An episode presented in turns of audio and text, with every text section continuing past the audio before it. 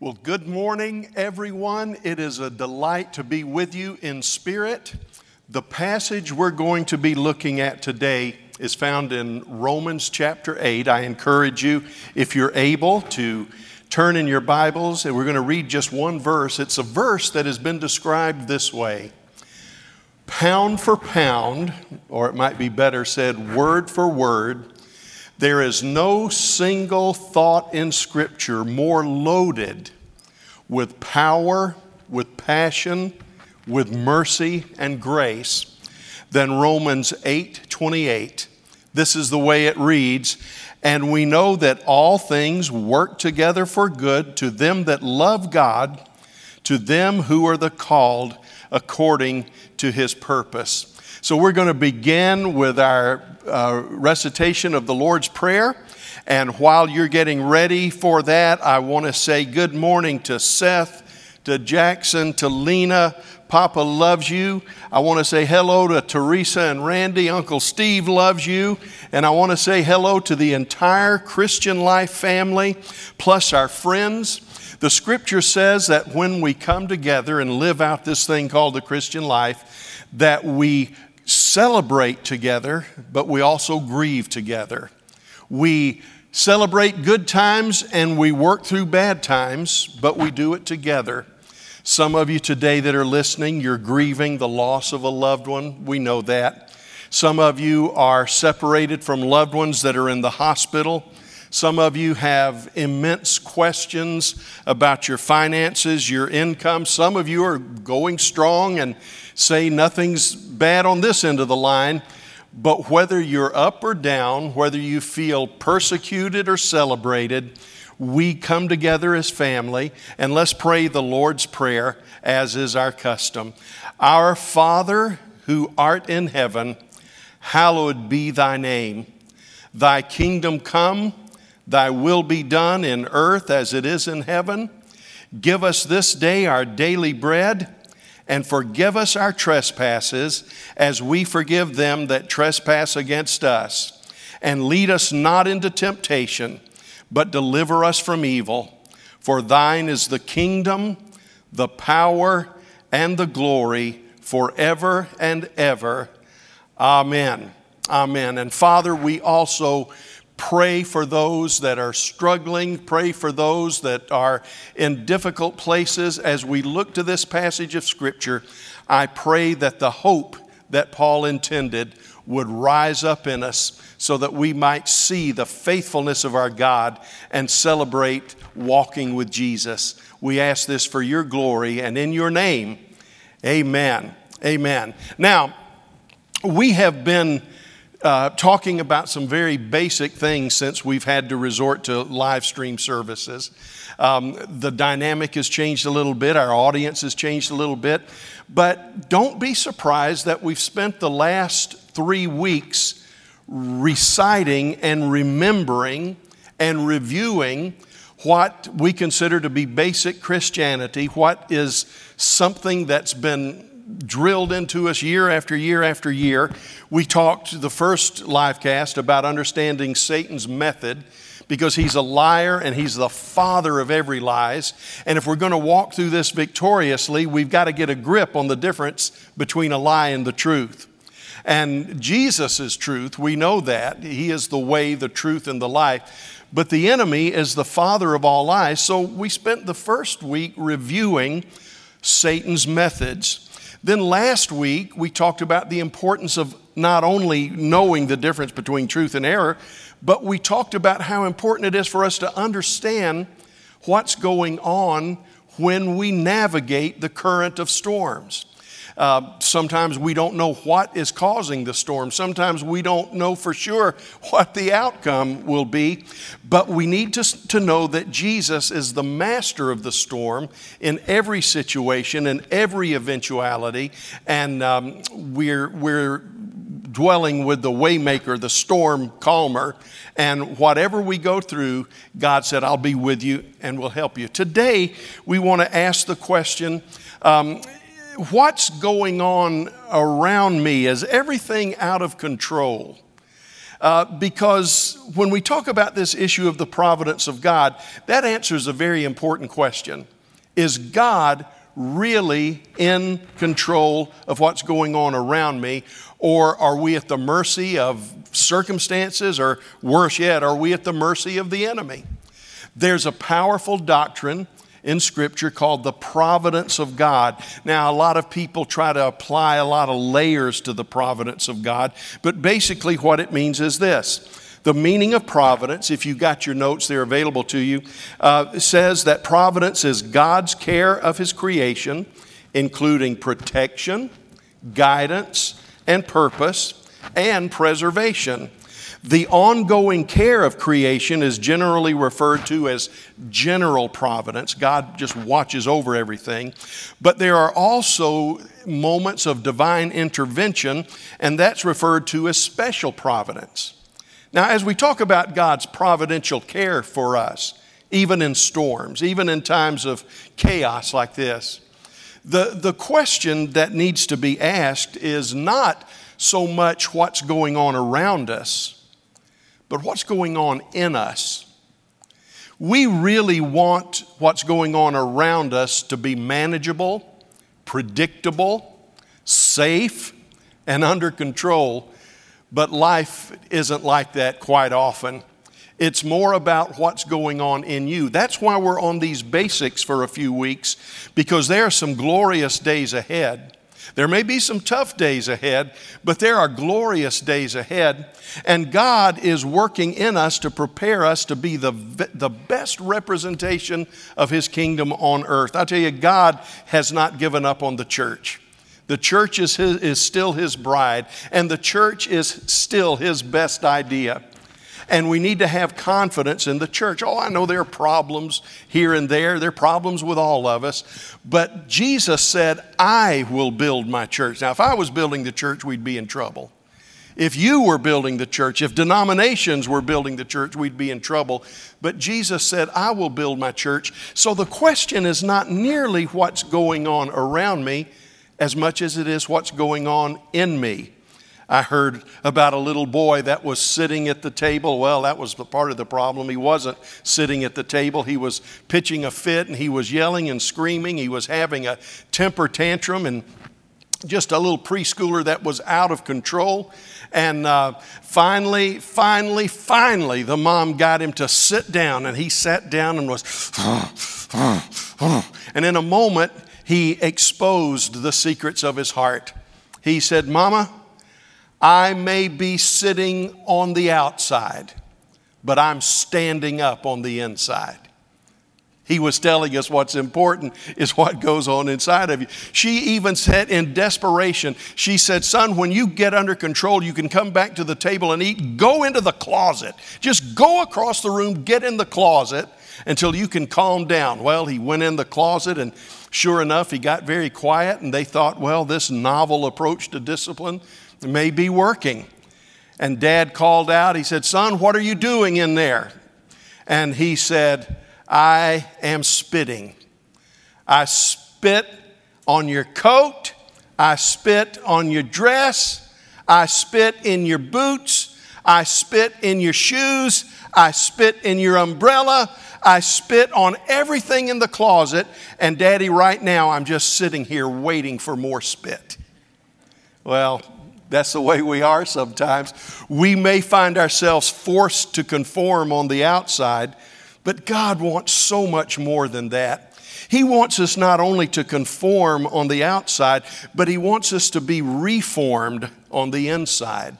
And so it's a big question what is going on in our lives? Now, we've read this beautiful text in, in Romans 8, and we've talked about the meaning of providence. And loved ones, this is to be a great comfort in a difficult time.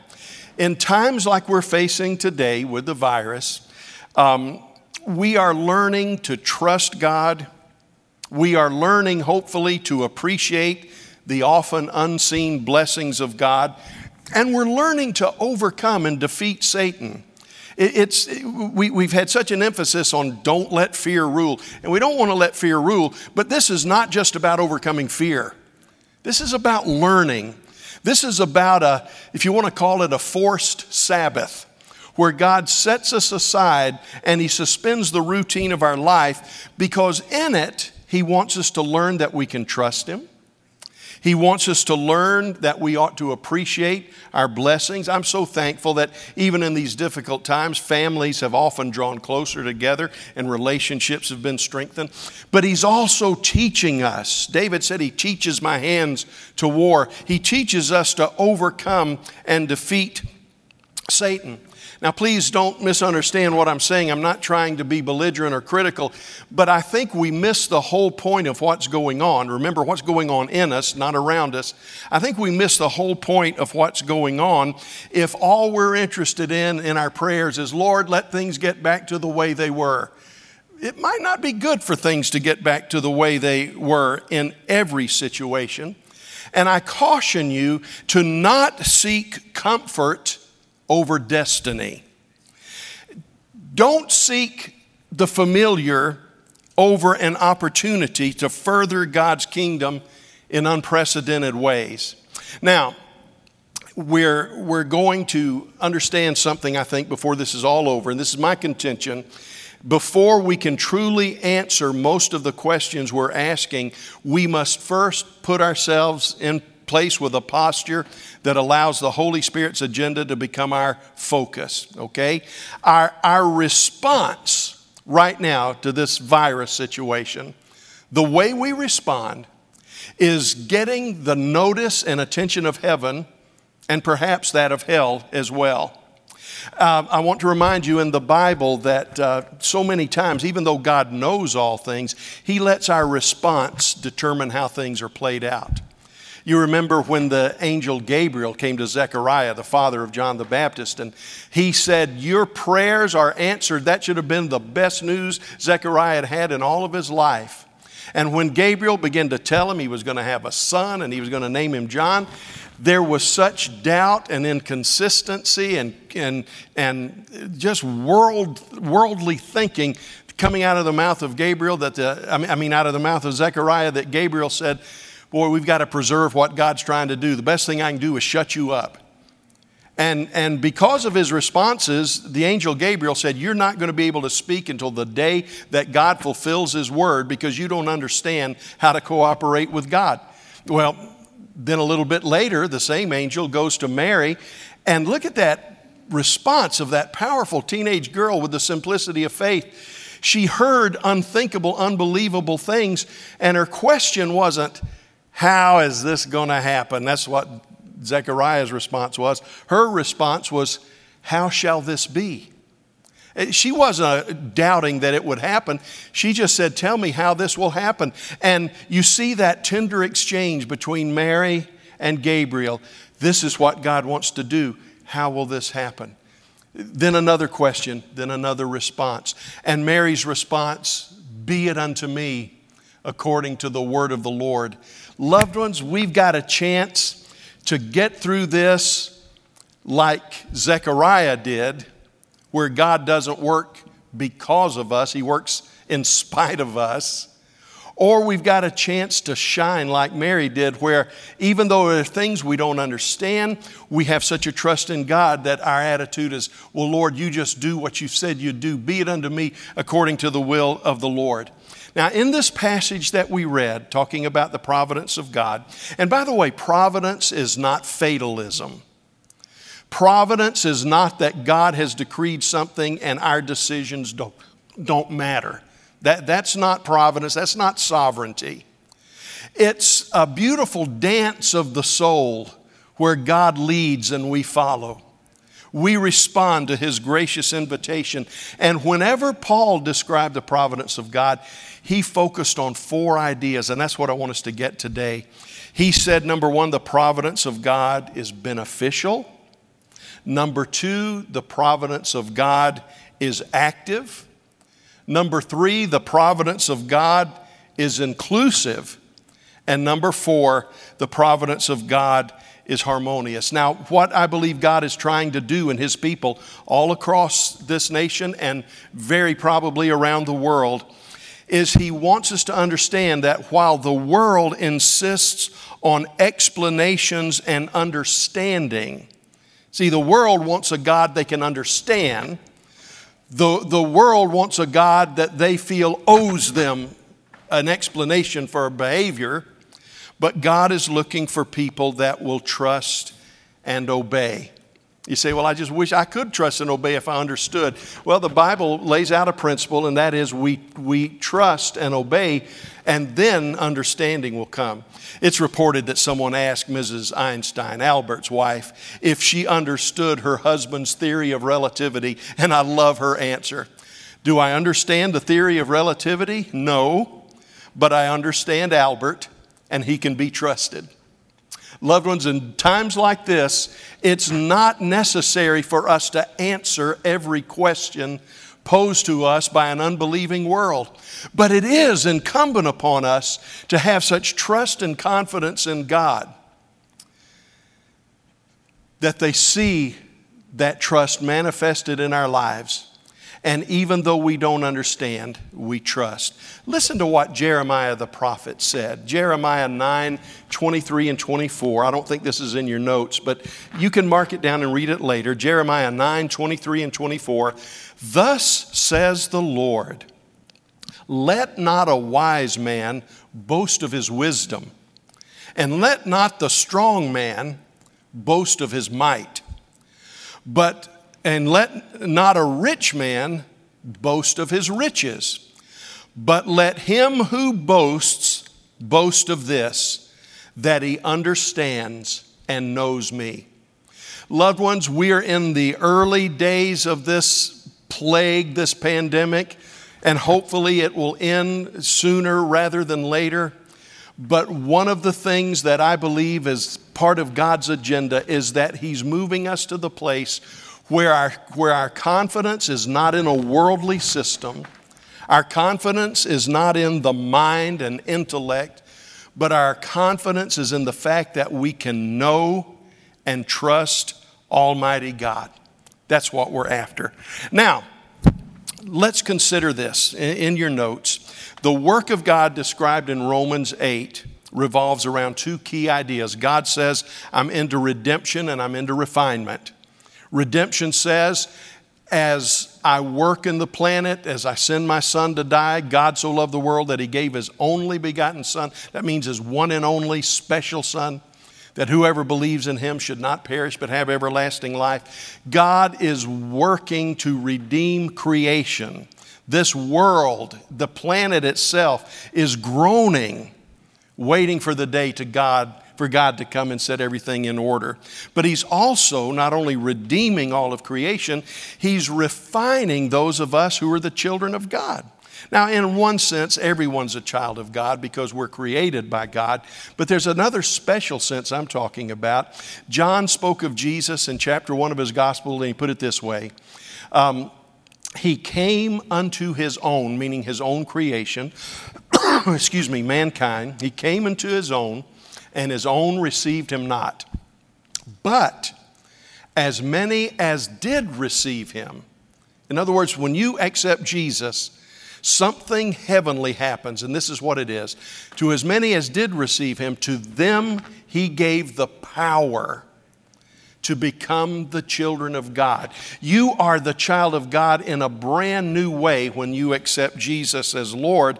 And what He is after in us, now, when we come to Jesus, forgiveness is complete and forgiveness is eternal. But he also begins a process of sanctification, of refinement, of making us more like him. Now, this idea of providence is, is a matter of profound conviction to Paul. There's a phrase in the Greek that is very positive, very, very strong. He says, And we know, talking about all things working together for good. He said, We know this. We are convinced of this. The evidence points to this. The conclusion is that nothing touches our life without either being planned by God or permitted by God.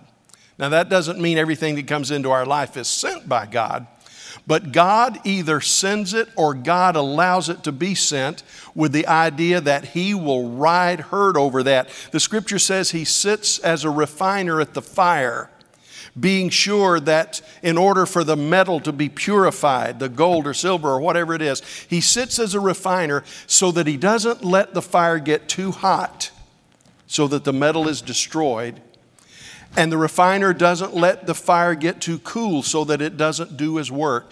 God said, whether it's something I send or the devil sends, I'm in charge and I will bring maximum benefit out of it. Now, God's not the instigator of evil, but He has the amazing ability to refine, redeem, and restore. Now, you'll notice this. He said, All things work together for good to those who love the Lord, who are the called according to his purpose. The operative ideas are number one, relationship. He says, This works for those who love the Lord, and partnership, those who are called according to his purpose. The unbeliever does not have the right to say, Well, whatever happens to me, God's working for my benefit.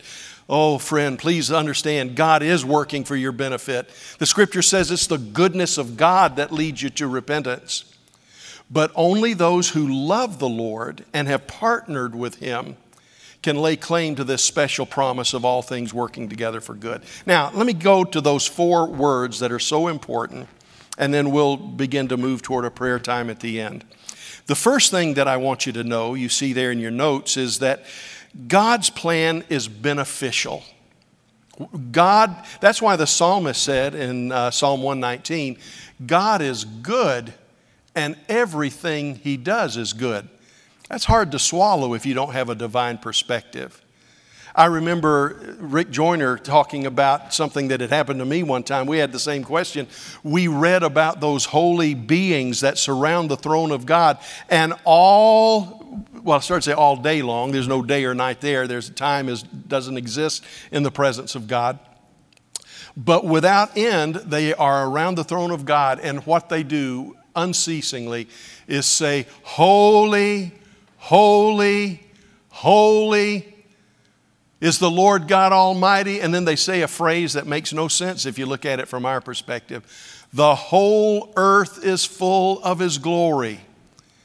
Boy, I look at starvation, I look at human trafficking, I look at famine, I look at this disease with which we're dealing, and it's hard for us to say the whole earth is full of His glory. But here's what the scripture wants us to understand when you dwell in the presence of God, you see things from His perspective and that gives you the ability to say the whole earth is full of His glory. Is the earth full of crime and violence and injustice? Absolutely. But if you can see it from God's perspective, the whole earth is full of His glory and everything is working toward a resolution of the evil on this planet because God loves it. I hear somebody say from time to time, well, if God was a God of love, why does He allow this? If God was a God of love, why doesn't He do something? Friend, He is. He is. But unless we take time to dwell in His presence, we'll never see it until the end results come. Now, the problem when we say that God's plan is beneficial, we say, well, there's a lot that's not good. But the problem is that good is either ill defined or unrecognized.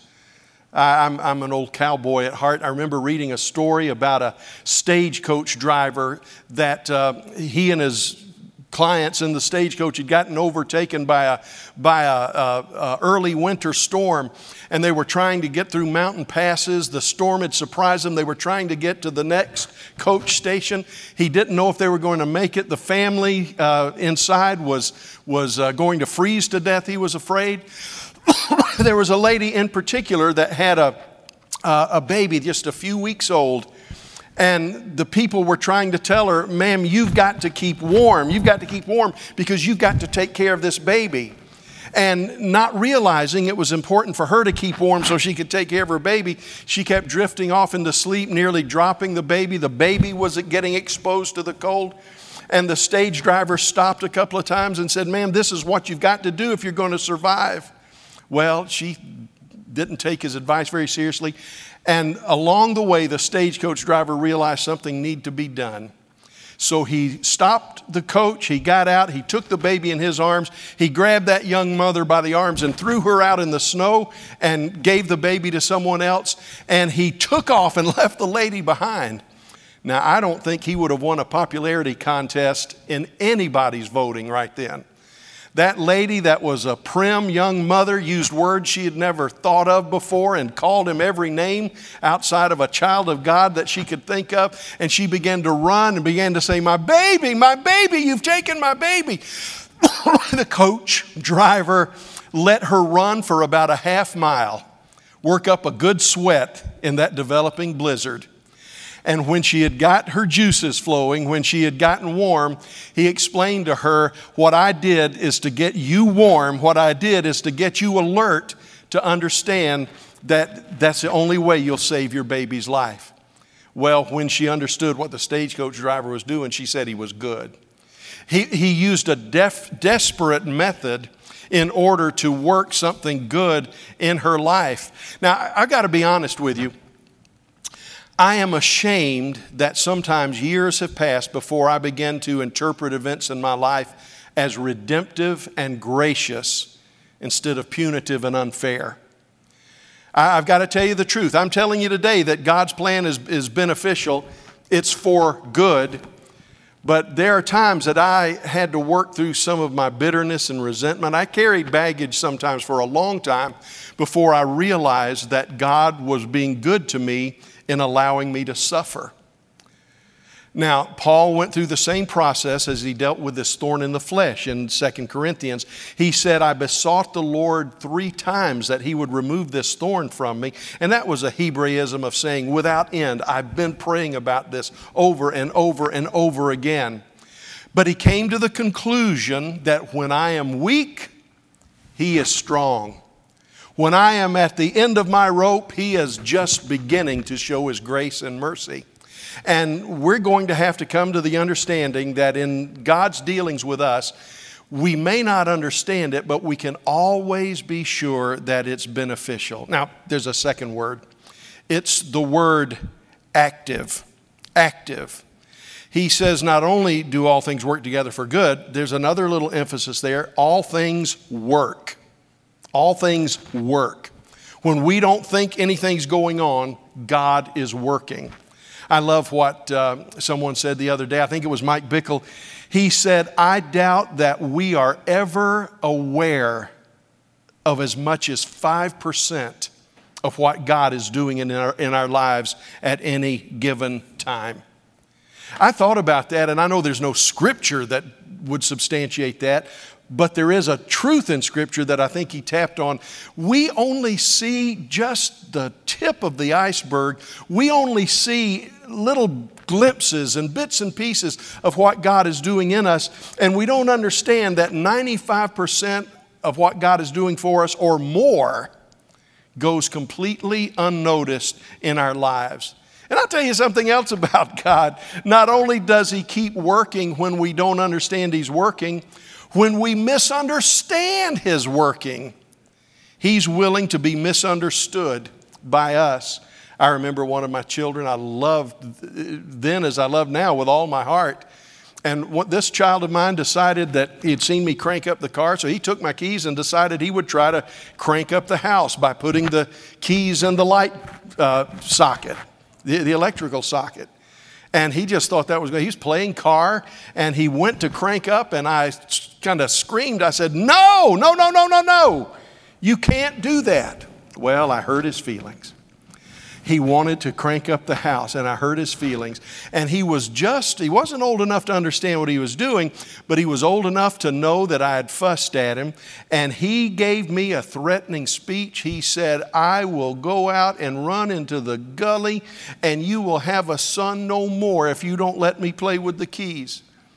Well, if, if I was a bad father, I'd have said, Oh, son, I can't stand for you to be upset with me. Go ahead and put the keys in. Go ahead and, and we'll give you a good funeral. Just go ahead and I, I don't want to hurt you.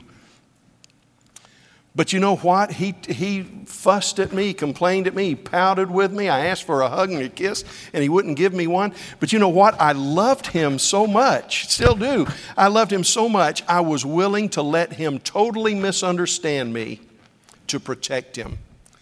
And sometimes we get so angry at God and we say He's not fair and He's not good. And He loves you so much that He's willing to let you have a pouting party until you come to the place where you realize that God is good. Everything He does is good. Even in chaos, He is in control. My grandmother, uh, been in heaven for a long time now, probably 25 years almost. And um, uh, she told about a time she was traveling to visit her son. My mom was with her. And they were going down um, uh, Highway 90, I think it was, but long before the interstate was built. And it was a rainy day. She lost control of the car. The car went off the road, began to spin around. She said we were spinning around and around and around, so much so that the world just looked like it was uh, in a tornado and she went into the river and they got her out, got the car out, and she was okay. But somebody asked her, What was going through your mind when the world was spinning out of control? She said, You're going to think I'm crazy, but when the car started spinning, I heard a choir start singing. And they said, What were they singing? She said, They began to sing, He's got the whole world in his hand. He's got the whole world in his hands. He's got the whole world in his hand. He's got the whole world in his hand. And when she came to a stop, she realized that angels of God were giving her comfort as she went to what could potentially be her death. That even though the world was out of control, she was in God's hand. Now, let's go on to the third word. Now, now God's providence makes everything that happens to us beneficial. Not everything is good, but everything works for good. It makes everything that happens to us active. God's there's never a time God's not working. Now there are times he's quiet, but never a time that he's not working. The third word is inclusive. And the verse said, you remember, all things work together for good. Now, we've established that all things work, we've established that all things are for good. Uh, but now we want to look at the idea that everything works together for good. I had biscuit Sunday a few years ago here at the church, and I had uh, on the table as I was trying to explain this passage of Scripture to the church, I had some flour, I had some shortening, I had raw eggs, salt, baking soda, and um, I, I, you know, I tasted a little bit of the flour, and it, it wasn't good, and the people thought it was gross. When I took a little uh, bit of the, the shortening or the cooking oil, um, they just grossed out that I would even taste that. Uh, raw egg, I didn't want to touch it, but I, they thought I was going to. Salt wasn't too bad. Baking soda was, it was all horrible. But you know what I explained to them? I said, none of this would I sit down to a table and eat. But when you mix it together and give it a little bit of time, and then I opened a big old bag of Bojangles biscuits. I said, This is what comes out. I said, God works in our life on the compost principle. He takes things that are not good and He puts them in the compost, and out of the compost pile or bin comes a soil that produces the most luxurious growth you could imagine. That's the way God works. All things, not all things are good, but all things work together for good. And here's the last word it's the word harmonious it says all things work together. It's the, the Greek word that's used as the word we get the English word synergy from. It's the idea um, of a pharmacist that mixes key ingredients to effect healing. So, loved ones, as you walk through this trial, please understand this. If you are a child of God, everything that's happening to you, the good, the bad, and the ugly, as that great theologian Clint Eastwood said, the good, the bad, and the ugly, is actively working together for good to those who love the Lord and are the called according to his purpose. Now, what do we do with this? There's a couple of life lessons I'd like to leave with you before we conclude. Um, number one, you see there on your notes, we must understand, we must get this mentality out of our mind that God doesn't love me or God's not taking care of me. Number one, we need to understand that God has already committed to love us till the end. His love will never wane. There's a saying that we like to repeat here every two or three weeks just so nobody forgets it. There's nothing I can do that will make God love me more. And there's nothing I will do that will make him love me less. The issue, oh, yeah, there's holy living and there's chastisement when we don't live a holy life. But as far as the love of God, His love does not vacillate, His love does not increase or decrease. He loves you perfectly already. Think about the scripture. He's already given us His greatest gift. See, no matter what you need, God has already given you something greater than that. Romans 8:32 He that spared not his own son but delivered him up for us all how shall he not with him also freely give us all things? You think God doesn't love you enough to give you what you need? He's already given you the best gift on the table, and that is his son, Jesus Christ. He's not only already given us his greatest gift, but he's able to keep us from falling. Well, Pastor, I'd live a Christian life if I just thought I could do it. Well, let me go ahead and reassure you you can't do it. I can't do it. None of us can do it. If we could do it, then we would be saved by works instead of saved by grace. But Jude 24 gives us this promise Now unto him who's able to keep you from falling and to present you faultless before the presence of his glory with exceeding joy. He's able to present us faultless because his blood cleanses us from all sins. And the third thing, he's able to finish what he began in us. Paul assured that struggling church in Philippi, For I am confident of this very thing, that he who began a good work in you will perfect it until the day of Christ Jesus. He's able, he's able, he's able to finish what he began. Now, here's the second life lesson that you need to remember. You say, uh, Pastor, I'm not sure I understand this. Well, it's just a simple sentence. It ain't over till the fat angel sings. Well, I think it was Yogi Berra that said it ain't over till the fat lady sings, but we're a little more theological. It ain't over till the fat angel sings. It's not that you take your progress report from the world, it's that you take your progress report from heaven we will always be in situations with challenges and difficulties, and some of you may have your back against the wall. Right now, you may have more questions than answers about the next few weeks that lie ahead, and you're in good company. A lot of us are there. But it's not over till the fat angel sings, it's not over until God says it's over. And God has committed to care for you, to complete what He's begun in you. The bottom line, I want you to trust Him as Savior. If you don't know Jesus as your Lord and Savior, the Bible says it's as simple as ABC. I admit that I'm a sinner. I believe that Jesus died on the cross for my sins. And the C, I confess Him as my Lord. I claim Him as my Lord, the forgiver of my sins. But we not only need to trust Him as Savior, maybe you've already done that, we also need to trust Him as our shepherd. Why in the world would he give you eternal life only to leave you hanging?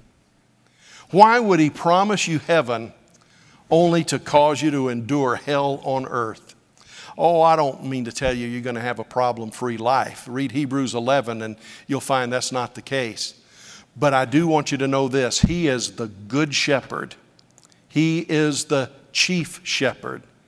He is the great shepherd.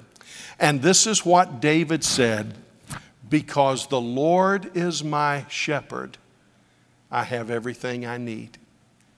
Now, it doesn't mean that I'll have everything I want. I've tried that. But there's never been a time in my life, I can tell you, I've, I've walked with the Lord a long time, but there's never been a time He left me alone. There's never been a time He left me on my own. He is the great shepherd that leads me into green pastures, and He promises to walk with me even through the valley of the shadow of death. Father, as we conclude our service today, I ask for the grace of God to touch every life that's represented um, by our connection today. Bless every home. We do pray for healing, we pray for protection from the virus. But Lord, even more than that, we pray for our souls to reach up to the God who loves us. And we give you thanks for what you're doing in Jesus' name. If we can help you anyway, contact the church and we'll be glad to uh, help you in your walk with Jesus. I love you. Thank you for joining us today.